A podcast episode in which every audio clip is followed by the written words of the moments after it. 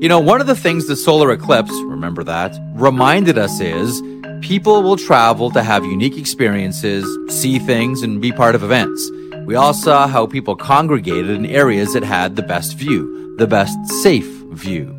And they all had to stay somewhere, and many used Airbnb. I want to share something with you I was once told. One of the wisest things you can do when you host an Airbnb is find events in your area and let people in that community know that your place is available for out of towners. Many did this with the eclipse. You can do this as well. Your home could be an Airbnb. Seriously. It doesn't have to be your whole place. I mean, it could be. You'd be surprised what people are looking for when they travel. It's simple and it's really, really smart. You might want to think about it. You could be sitting on a whole new revenue stream. Concerts, sporting events, conferences. People are always on the move. Your home may be worth more than you think. Find out how much at airbnb.ca slash host. Ooh. Just let the gravity of silence sink in. This is not Simon and Garfunkel with the sound of silence. Thud. Silence.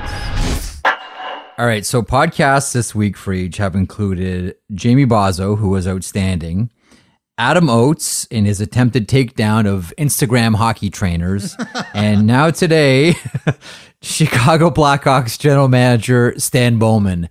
This is all while we're on vacation. And by the way, folks, we are taking a break. I know we said this last week. We lied. Today we're telling you the truth. I promise. I think. Anyway, Stan Bowman, Elliot, he's everywhere. He's everywhere. We've seen the Rangers do this, sending their letter to their uh, to their fans saying we're commencing the rebuild, and now Chicago is, for lack of a better term, perhaps coming clean and publicly saying we're rebuilding this thing. Stan Bowman, Elliot. The biggest challenge I thought for us in this one is Stan Bowman and uh, the Blackhawks felt it was important for him to go out and get his message out there. And I would bet it had a lot to do with Jonathan Toews coming out publicly to the Athletic and saying, I don't understand what's going on here. Mm-hmm. That they felt not only did they have to speak to their franchise cornerstones and future Hall of Famers, but they also had to speak to their fan base. Because if Jonathan Toews is saying that, then clearly their fans will say that. So we taped this on Wednesday. On Tuesday, he did a whole bunch of interviews. He spoke to Emily Kaplan from ESPN. I saw he also did some uh, two hour long podcasts, one with uh, The Athletic and one with NBC, the local rights holder. And I read Emily's article. I listened to both those podcasts, the one with Charlie and Pat and the one with Mark and Scott. And I just said, we have to try to come up with some different stuff. We can't just do the same hour long thing. So, uh, when you listen to this, all of you out there, you'll tell us if we were successful or not. Some of the answers are things you're going to have heard before. Some of them are going to be different. But I really thought, Jeff, that was our challenge was how can we not make it the same as the other things that he did. And one thing I do respect is the Blackhawks went local first. I think that's important. You have to do that first. And to your previous point, I think that's why I went back to 1967 oh for my one God. of my questions. Even Bowman was groaning on that one. he, I'm sure he's heard that story a million different times, but I had to, of course, had to get there. Okay, so uh, so that was our challenge, as uh, Elliot lays out, and now you be the judge. Uh, did we do a good job? Stan Bowman tries to do a good job of the rebuild of the Chicago Blackhawks. Here's Hawks general manager Stan Bowman. 31 Thoughts, the podcast.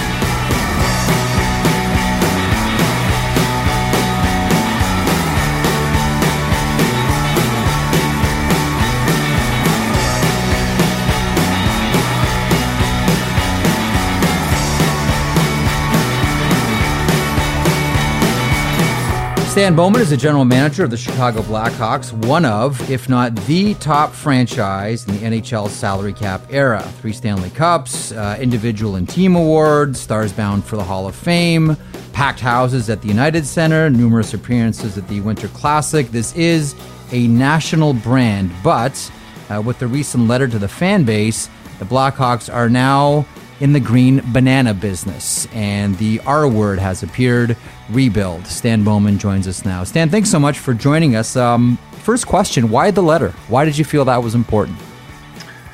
Well, the first thing we wanted to do is have better communication with our fans about the direction that we're heading. And I think that's something that we need to improve upon looking back in time. I think we're trying to look forward, but I think in order to be successful moving forward, you have to look back and see things that you can do better. And I think the biggest thing that we're trying to do is communicate better with the direction that we're heading. And in a lot of ways, we're continuing on a path that we have been on for the past year to year and a half. So it's not a complete sea change for our organization. I think that the change comes with uh, being more transparent about it. And I think it's time to do that. I think where we're at today in the world, I think that's something that's probably appreciated more, maybe, or necessary more than it was in the past. And we recognize that. And that's the main reason for the letter is to open up the communication channels better and talk with our fans. Was there some information or feedback you got, or some, I don't know, consulting you guys did that said to you, you aren't transparent enough with your fans? Uh, nothing I did in particular. I think it's more of a gut feel that I had. I mean, I've, I've obviously been in this market for a while, and I think you know with Danny Wirtz coming on board, uh, he has some new ideas, and I think he he wants to I guess you could call it be more progressive with you know, some of the projects we've undertaken since Danny's come on board here.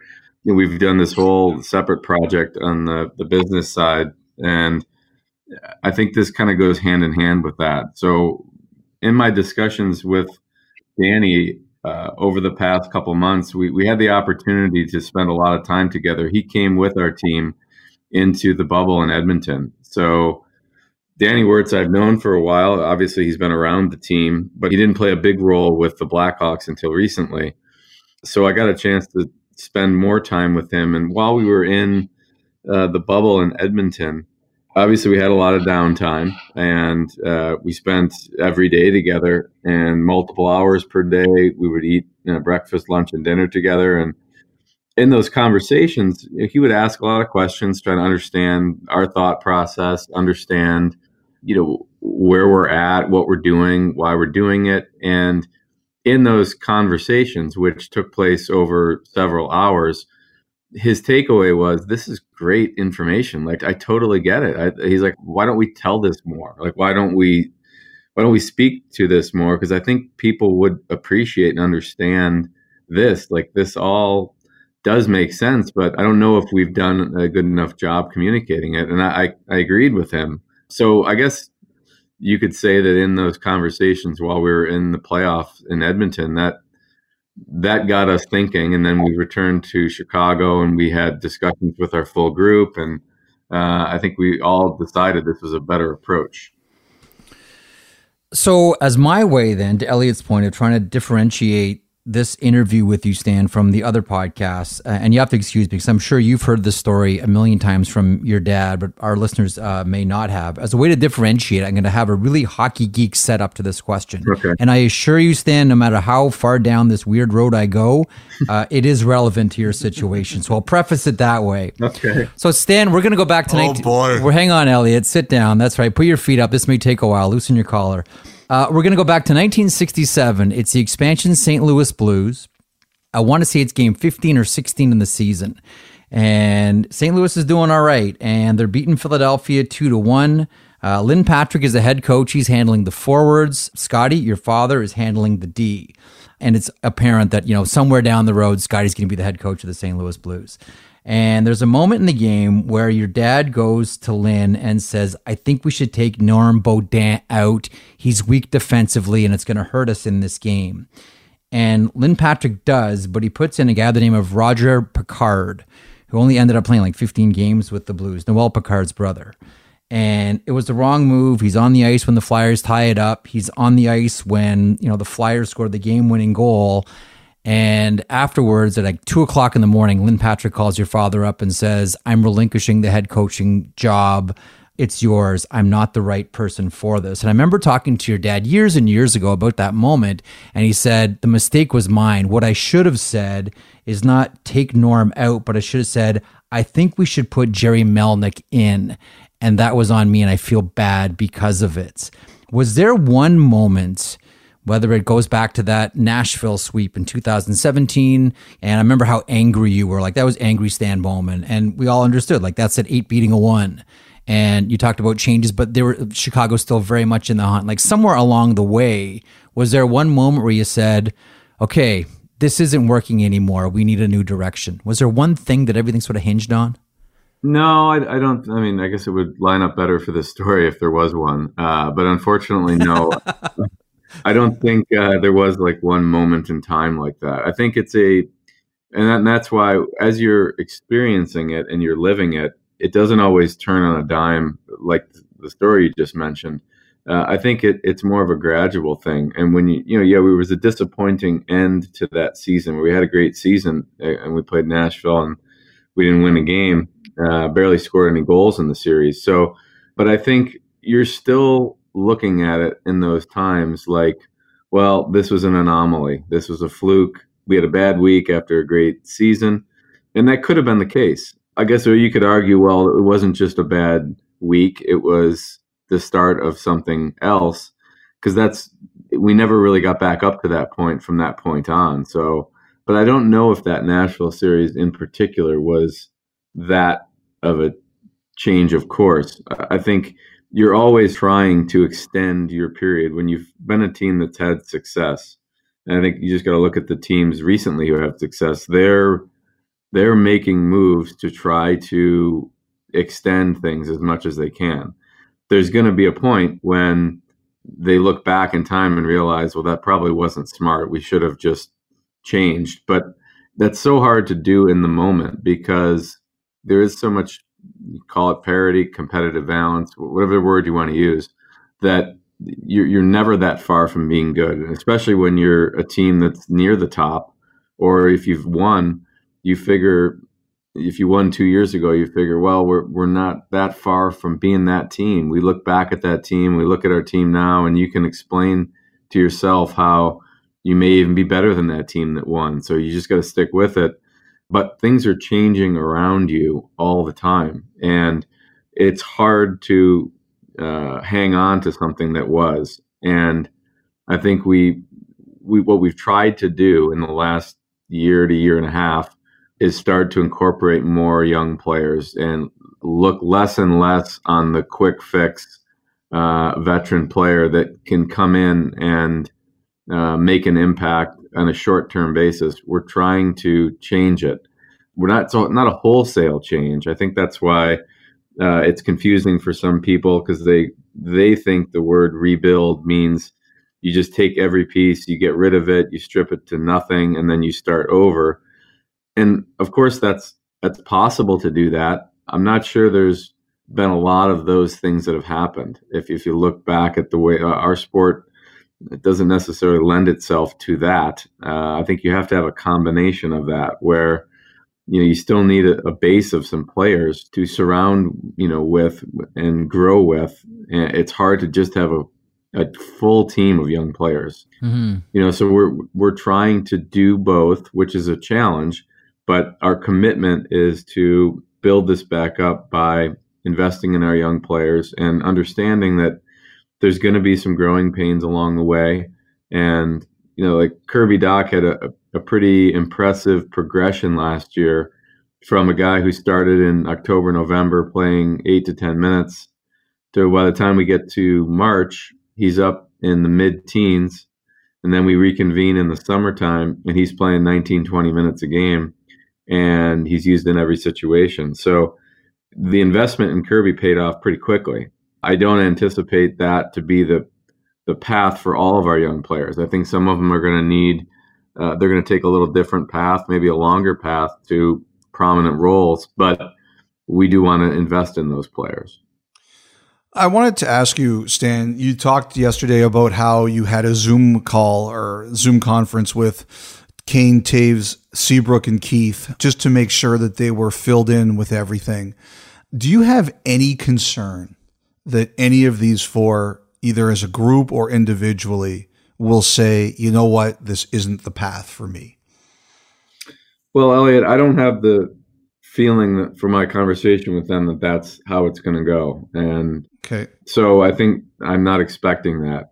I've also learned in life that you you don't know what's going to happen down the road, mm-hmm. and if something changes, then we'll deal with it head on at that point. But for where we're at today, I just try to explain to them that the biggest difference right now is we're being more open and transparent as opposed to a totally new direction. Like we, have been doing this, and I pointed that out to them.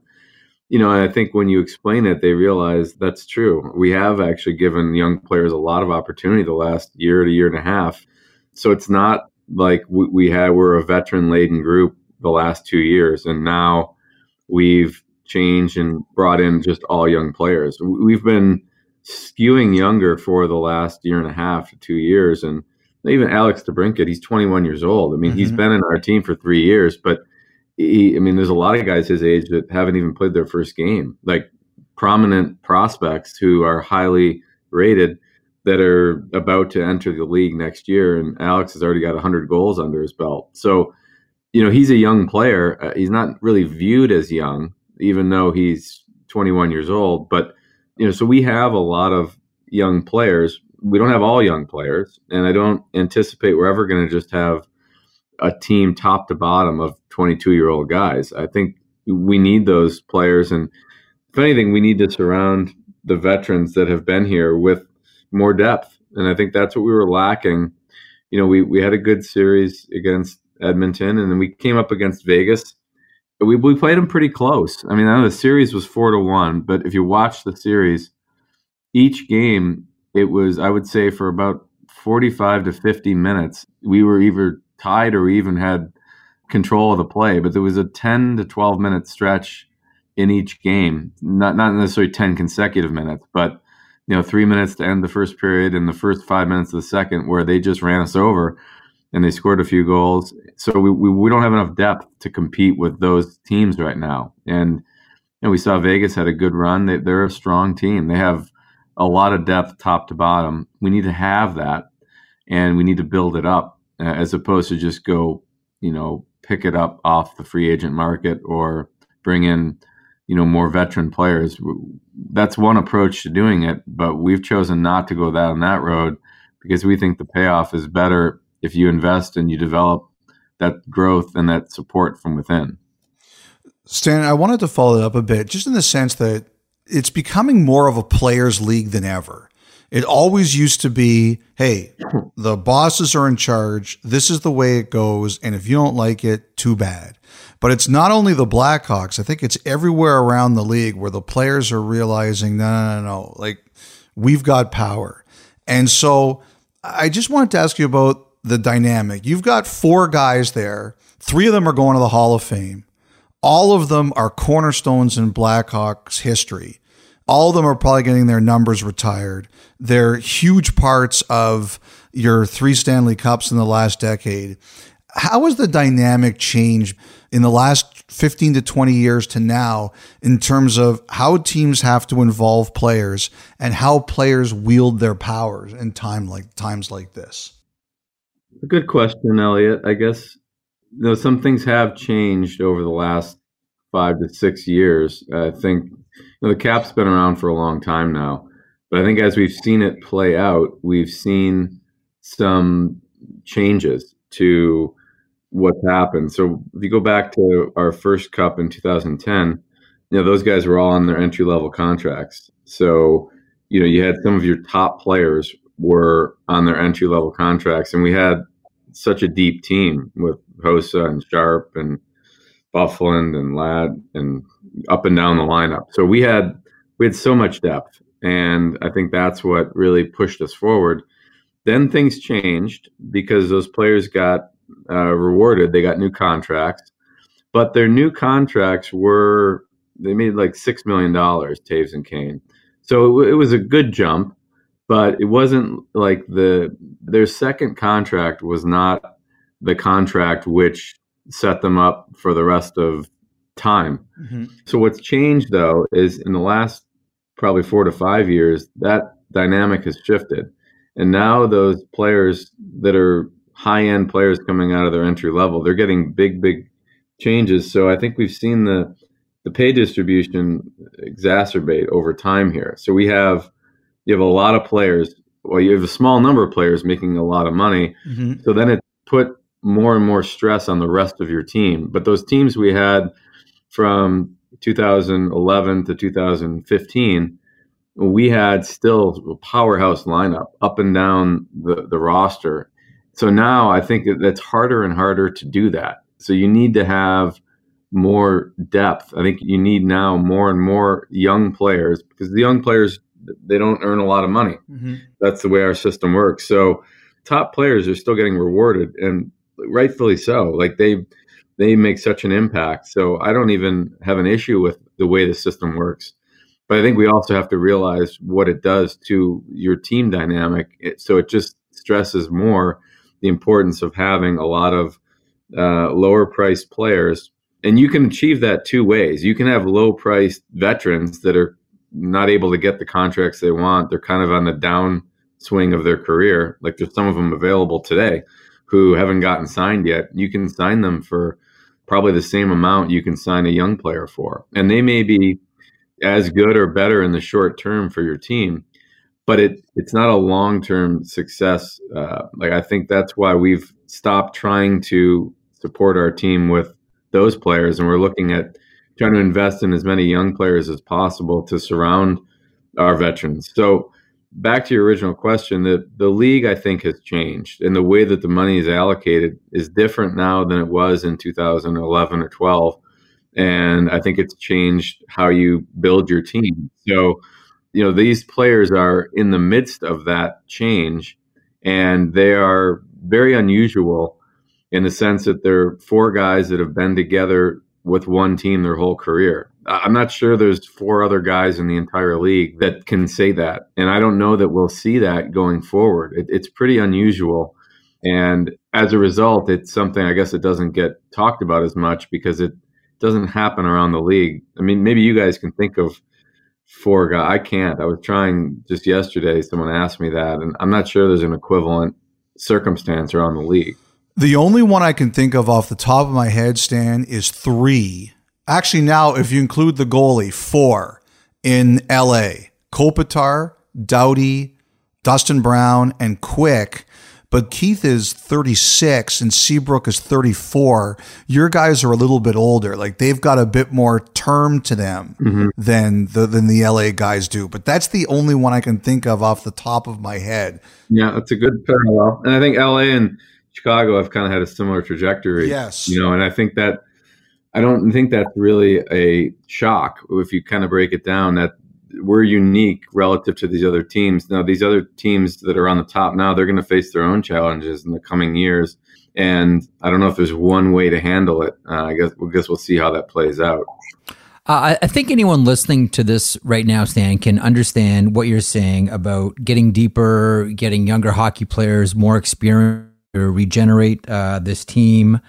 Let me give you a hypothetical here. So, because I'm putting myself in Jeremy Colliton's position here and thinking, okay, here's what the organization wants versus what I'm paid to deliver, which is wins. It's late in a hockey game. Chicago is protecting a one goal lead. If I'm Jeremy Colliton, is it more important for me sitting on a lead late in the third period to have Toews and Kane and Keith out there? Or is that a moment where you say, for the good of the future of this organization, you know, we need Nylander out there. We need Boqvist on the ice. That's the next wave of Blackhawk. We know what we already have in these other guys, and they can help us nurse this lead, but we need to have younger players in uncomfortable positions. What does the GM want in that scenario? It's not always, a, it's, it's a good question, but in the sense, it's, I don't know if it's a binary option where some situations will require you have to at some point give younger players an opportunity. You don't have to do it every single game, but mm-hmm. so likewise, the veterans they're not perfect either. They may give you a better chance over uh, over the a given time, but like everybody makes mistakes in, in time, and I think if it was a guaranteed outcome that you could win this game if you just went with these three players and they were they were never going to fail you, uh, that's one situation. I don't know if that's the way that it works in reality. So I think what we're looking for is you have to give these players opportunities to grow and succeed and fail. uh, and there will be some failure. Uh, but there's also some failure from everybody. So I think you, it's really the blending of the two together, which is it's probably more of an art than a science. I don't know mm-hmm. if you can necessarily pull out a sheet and say, okay, in this game, these are the three guys we're going to use, and then the next two games, that means these other guys get. The, it's more of a an art to it, and I think that's something that you know we've started this already. I think Jeremy's embraced this, and I think he enjoys working with young players, and I think that's a strength of his. Is the reason we brought him over from when he was coaching in Sweden was you know I saw what he did with you know a team. He was in the the Allsvenskan League, and his team got promoted to the SHL by winning the relegation round, and they were overmatched talent wise, but he was able to take this group and have them overachieve. And then he came over to North America. He was in our American League team for a year. Sort of did the same thing there. We had a moderately talented team, um, not really many NHL prospects on that group, and he took them to the uh, the semifinal of the of the AHL. Uh, and then the next year, in the middle of the year, is when he came and joined Chicago. Uh, so I think that's something that Jeremy he embraces. That he embraces the challenge of mixing in young players with veterans, and you know I think it doesn't have to be one or the other. It can be a common. It could be you know Toews out there late with Keith, but with a young guy, and then the next game it can be Boqvist out there rather than Keith, but Toews is still there. So I think it's, you know, it's not like we've got seven guys who he has to use in certain situations. I think there's value in that those veterans bring. They've won it. They've won it multiple times over. We should lean on them, but we should also try to incorporate other players as we're moving forward. You said to uh, Emily Kaplan of ESPN that Colliton is likely getting extended. He's got one year left in his deal. I, I understand, you know, Colliton's 35. Keith is older than him. Seabrook's within four months. Has that been difficult to navigate for all of those guys at all? Just the fact that your coach is in the same age as, you know, two of your most important and veteran players yeah, I don't know if that is really an obstacle. I haven't sensed that even my conversations with them. I guess they could speak to it better than me. That that's not my sense that Jeremy's age is a challenge. I think the the biggest change was that, like I mentioned a few moments ago, we have this unusual circumstance of these four veteran players that have been with Chicago. Not only were they with Chicago their whole career and played together, they played for one coach their whole career which is real. Well, I guess they, they played for Denis Savard for a couple weeks, but right, you know, for, for one season. But for the most part, after Joel took over, they had this unprecedented run of the same coach for the same number of years. So you get accustomed to that coach, not only how he coaches, but his practices, his routines, everything. And I think uh, that was something that we thought about, but we kind of underestimated how hard it is to form new habits. And I don't know that there's anyone in even LA we talk about. They've had multiple coaches come through there in their in their run over the last 10 years. It's not like they had one coach. So I think the players have had to adapt, but our players haven't had to do that until just a year and a half ago.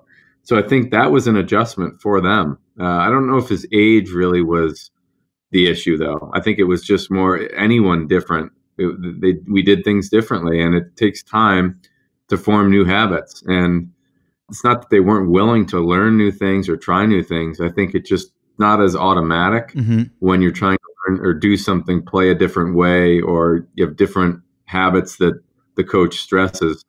Uh, it just takes time. Whereas new players or young players, they come to the Blackhawks they've played for three coaches in the last five years, whether it was a junior, college, American League, NHL coach got changed.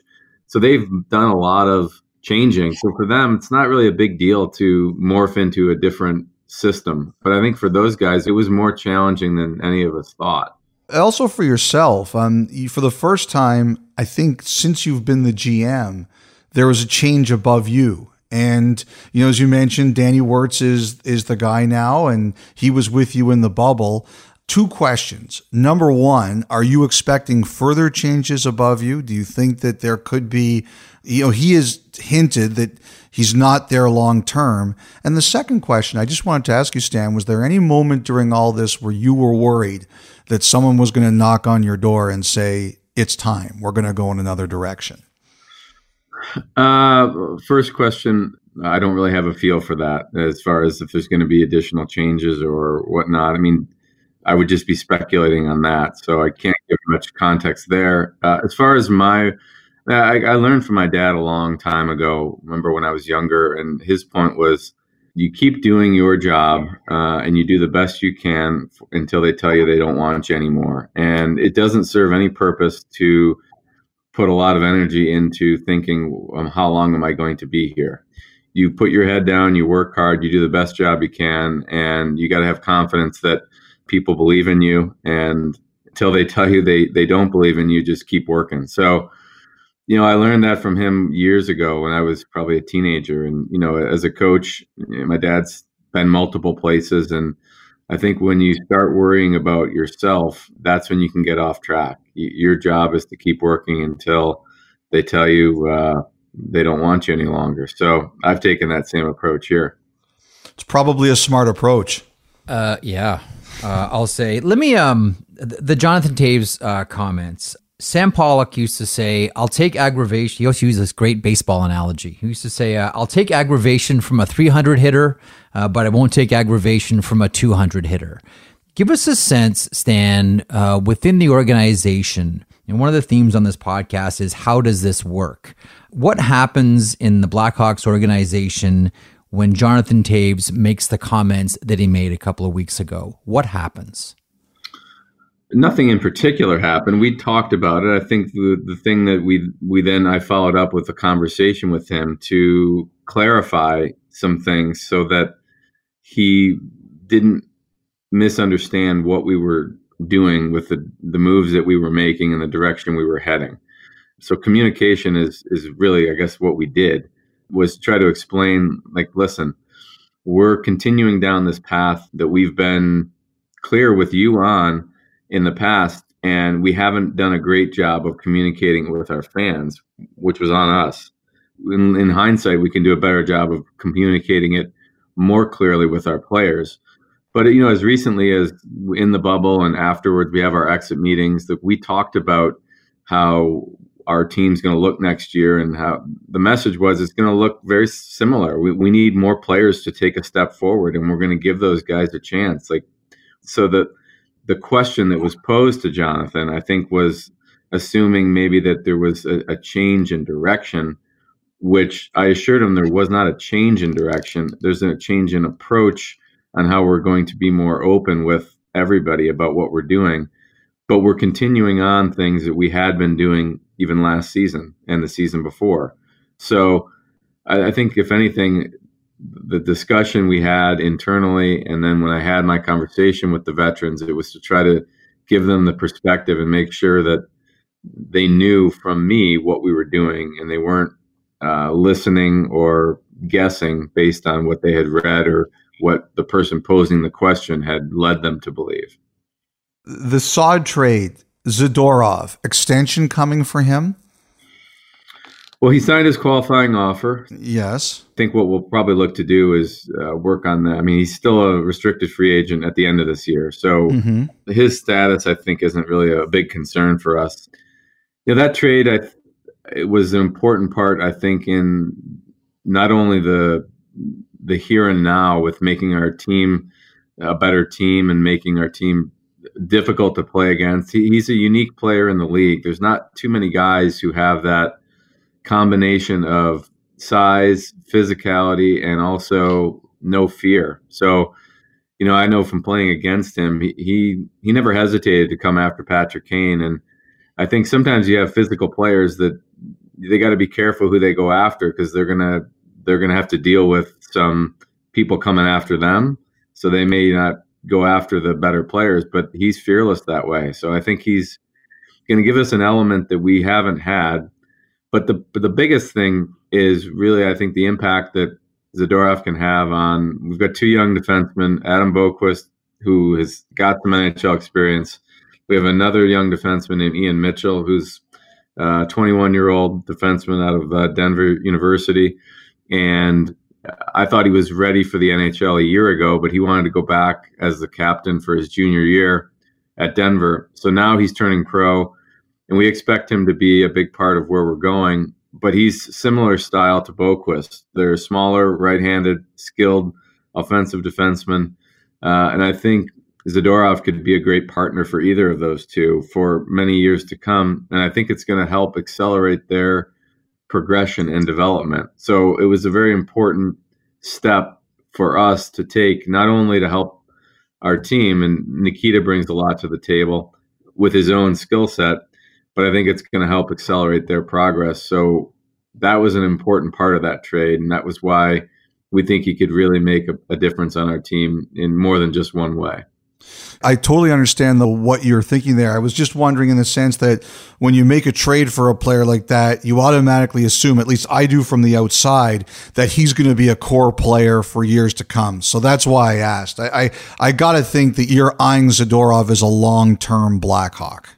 Yes, I mean that's how we hope it plays out. I mean, I certainly mm-hmm. we can't game plan everything, but our idea in acquiring Zadorov was uh, he's going to come. He's 25 years old, so he's you know kind of that prime age for defenseman. Uh, he's already played 300 plus games, so he's got a lot of experience under his belt, and uh, I think he's he's ready for you know his best years ahead of him. Stan, every GM has their good moves. Every GM has their ones that they regret. I'm wondering if you look at two of your moves, what's the one that you look at and say, it worked out exactly as I hoped? And is there one that you look at and you said, boy, I wish I could have that one back? Oh, boy. Um, I don't know. I, I don't. I'm happy to talk about any trade in particular if you have some. I don't. I guess I don't look at them that way, Elliotte, because what I try to do is in the moment um, you're looking at a trade for sometimes you're chasing the cup so you're mm-hmm. you're doing things for the here and now. Sometimes you're looking more for the future. So the context of the deals are somewhat different you know because if you make a trade that leads to you winning a playoff round or a cup then it was good in the moment but most of those deals don't look as good later because you know you're you're sacrificing the future for the present but if you have, I'll give you a couple. Like, sure. there's a couple I look at. Well, I mean, obviously, Hossa's signing Hossa as a free agent. I mean, no brainer, and he's going to the Hall of Fame, and he deserves it. But one of your underrated moves, I thought, really worked out for you at the time when you made it. I was like, I can't imagine this is going to work. Is Michael Handzus? Because when you traded for him, he was buried in San Jose and people were telling me he was done and he played a really good role for you. So the one I would look back at and say with 2020 hindsight, would you have done it differently is Panarin. So those two moves, I guess. Sure. Uh, we'll start with uh, the Handzus. He played a big role for us. He essentially became our second line center mm-hmm. in that cup run. And you're right, he was barely playing on the fourth line. I remember talking to our scouts who went and watched him and they just said like I I can't even give you too much of a read like he's not doing a lot right now but if we look back at what he could do and I think there was also the familiarity with Joel from his days in St. Louis so when you know when a coach has confidence in a player he doesn't necessarily have to see that that player is thriving in the moment because he certainly was not for San Jose. He was a kind of an extra piece for them, wasn't used much but we were looking at his role to fit in with. You know, he ended up playing a lot with Patrick Kane that year, and it really did, I think, propel our team to. Uh, was one of the big reasons we were able to win the cup. So I think that was the combination of looking at a projection on how would this guy look in a different role, mixing that with your head coach. That really came together nicely for us. So the Panarin situation is one that probably gets the most discussion, and understandably and, and rightfully so. I think at the time that we made that trade, we were looking more at the contract and the reality. I mean, it played out pretty much essentially exactly how we thought, which was he was going to get nine to 10 million. He ended up getting 11 million in, in the free agent market. So we were looking at that and saying that's going to that's going to be too difficult for us. We already have two players at ten and a half million, so we were we made the decision we were going to be unable to keep him. So we could have kept him a, year longer, but we were going to have to trade him. And at the, that point in time, we weren't looking to just get future assets. We were looking to try to get remain competitive. So a different style player than he was. And what, what I mean by is he was a very offensive, he still is, gifted uh, playmaker, goal scorer. I don't know if you call him really a two way player as much. I think Saad, who we had, you know, in the years leading up to that, the only reason we had to get rid of Brandon was the salary cap. And we, we did miss his game. You know, if you look at Jonathan had a pretty good chemistry with Saad for those years when Brandon was with us originally. And then when Brandon left to Columbus, Kane and Panarin had tremendous chemistry.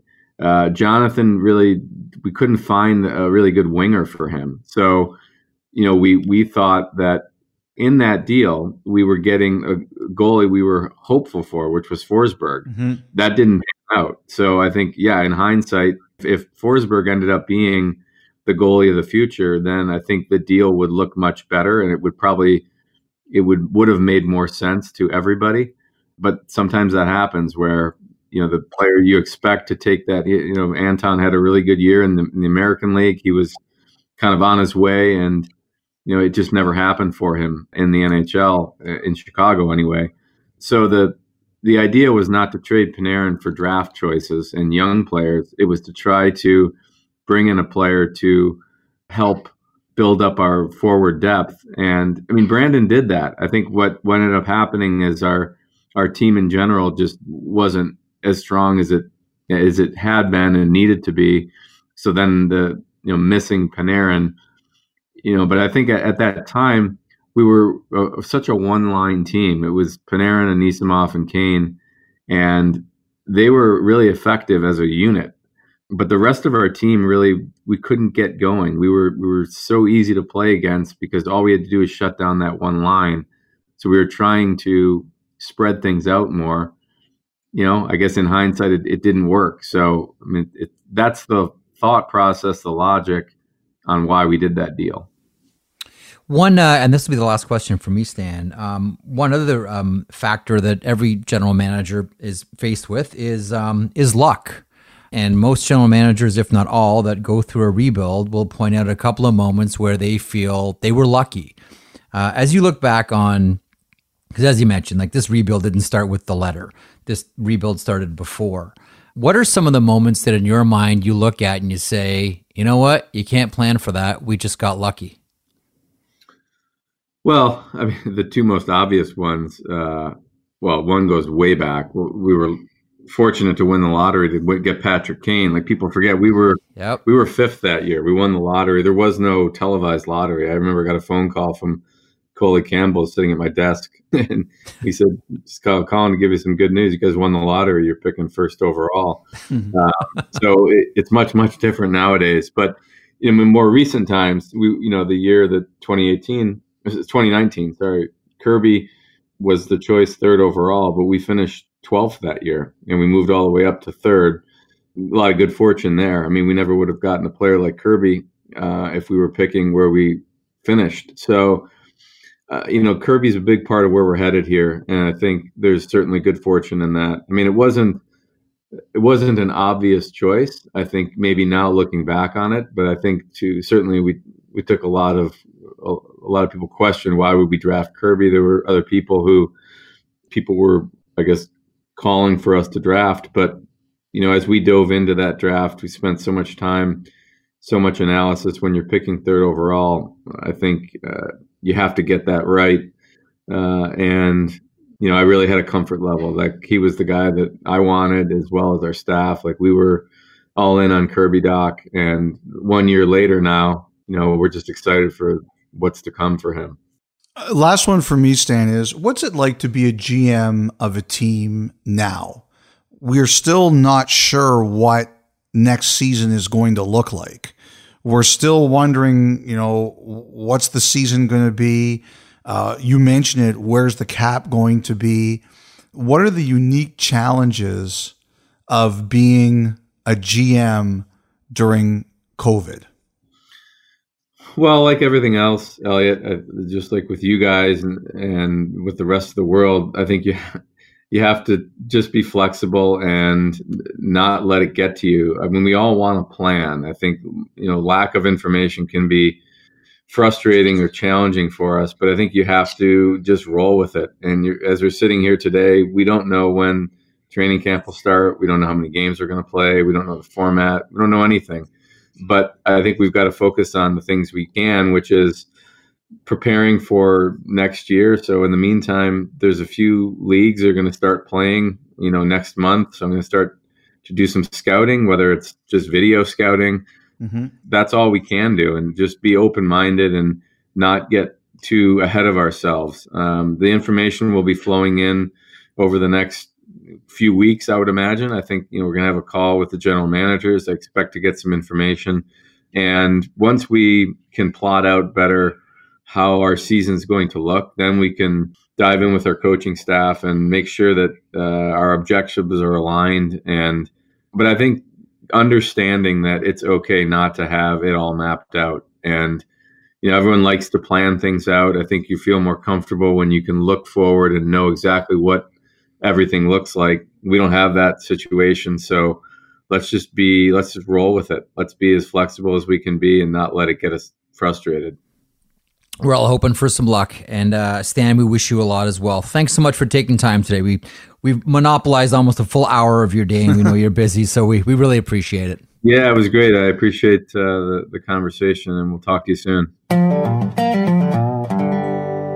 So I guess now, Elliotte, one of the questions becomes Jonathan Toews, Patrick Kane, Duncan Keith, Brent Seabrook. Are they cool with all of this now? So now all the cards are on the table, both privately between the manager and the players, and now management and the fans. What's your spidey sense on this one? I don't think those guys want to be traded. Like one of the things I was trying to do some research on while we were preparing to do the interview was is there any chance that any of them want to go? And the response I was getting is similar to what Stan Bowman himself said, and that is that he does not have that impression. And he left it open. If anything changes, they'll have to deal with it then. But right now, as he understands it and he has better access to information than I do. But as I understand it, the answer is no. None of those guys are really interested in leaving. I can't see them ever wanting to trade Kane. I can't see them ever wanting to trade Toews. To be honest, I don't know if I ever see them really wanting to trade Keith or Seabrook from just a pure what it means to the organization point of view. Keith is interesting teams have asked Chicago about him before. And to this point, it's never gone anywhere. And I think Chicago would prefer not to go anywhere because he's still playing a lot in critical situations. The one thing is Seabrook. Seabrook didn't play in the return to play, he was injured. And boy, I'll tell you this I root for Brent Seabrook. As a person, I've got a lot of time for him. I think he's a good human. It's not his fault. He's got a big contract. Anybody would have been handed that contract. They were signing it. I know he's hopeful that with a chance to heal and let his body recover, he'll be better. The only thing I wonder is what happens if they don't see a role for him. He continues to sit out of the lineup does that mean that him and them try to work to find another situation? It's going to be hard with the way money's going right now, but I just wonder if that's a possibility. I thought it was really important and really a good sign for him that they felt it was important he be included in the process, all four of them. That's a sign that his his presence is still meaningful for them. They still respect him. Mm-hmm. I just think the only reason that you know, it might become an issue on the ice is if he isn't playing. But it sounds to me like the preference of these four players are to continue to be Blackhawks and be part of them when they are winning again. Here, here's what I wonder about because I don't necessarily think, Elliotte, that rebuild equals losses. we've seen this with various rebuilds before in, in recent memory, even as most recently there's the New York Rangers. I wonder what happens because the full court press is on for rebuild and the kids, and you heard Stan talk about Boqvist and Mitchell, like, and Alex DeBrincat is still quite young. We're hearing that these kids are going to be given prime spots when you're rebuilding, there is an assumption from the marketplace and the entire NHL that rebuild equals you're going to lose for a while until you get good. But there are enough players with this Blackhawks organization in the lineup right now that I don't think that rebuild equals losses. My question becomes if this is a competitive team right out of the gate, and this is a playoff team going into the next trade deadline, whenever that is and you're Jonathan Toews and you're Patrick Kane and you're in a playoff race, you're in a playoff spot, what's the expectation for the general manager? Stick to their guns, trade away for future, or say, you know what, we've got a shot at it. We feel we owe these guys one more chance at this.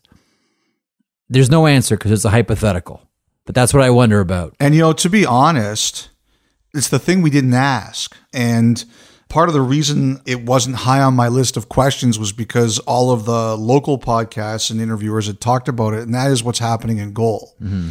I would look at it and say they're not a bottom feeding team. They beat Edmonton in the play in, and there were people who were saying that. Edmonton was a sleeper to win the Stanley Cup, and they earned that series. Like that wasn't a fluke. They outplayed the Oilers. But what they, they don't have someone who was very important in that series. And they lost to Vegas. They don't have someone who was very good in that series. And that's the guy in goal. And I think that that's the question I have about them is okay, they're going to give Malcolm Subban and Collin Delia a look this year. But I just think you'd look at it right now and say, are you really able to contend with that tandem? That's where I look at them and say, that's the hole. That's the hole. It's in net. What's the Alain Vigneault line about goaltenders? If your goaler is better than my goaler, you win. If my goaler is better than your goaler, you win. We thank Stan Bowman uh, for making himself available, and uh, the Hawks uh, as well uh, for including us in the uh, the full media tour that Stan Bowman is doing. Uh, and that's it. Now, this time we promise, we think uh, we're taking a break. Uh, thanks for joining us uh, this week on 31 Thoughts, the podcast. We'll talk to you in two days. No, two weeks. We're not really sure. Who knows? we don't know when we're going to be talking to you. We'll talk to you next time. How about that? Hey, it's Sam Roberts. Thanks, Jeff and Elliotte, for another great season. Taking us out is a track off my latest album called I Like the Way You Talk About the Future. So take care, and we'll see you next season.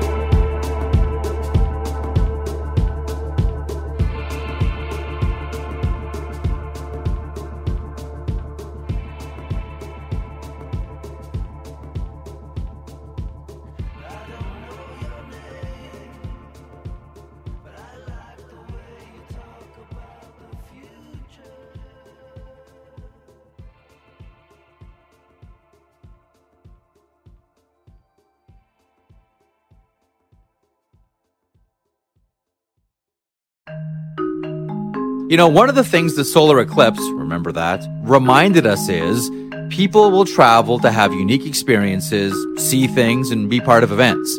We all saw how people congregated in areas that had the best view, the best safe view. And they all had to stay somewhere, and many used Airbnb. I want to share something with you I was once told. One of the wisest things you can do when you host an Airbnb is find events in your area and let people in that community know that your place is available for out of towners. Many did this with the eclipse. You can do this as well. Your home could be an Airbnb. Seriously. It doesn't have to be your whole place. I mean, it could be. You'd be surprised what people are looking for when they travel. It's simple and it's really, really smart. You might want to think about it. You could be sitting on a whole new revenue stream. Concerts, sporting events, conferences. People are always on the move. Your home may be worth more than you think. Find out how much at airbnb.ca slash host.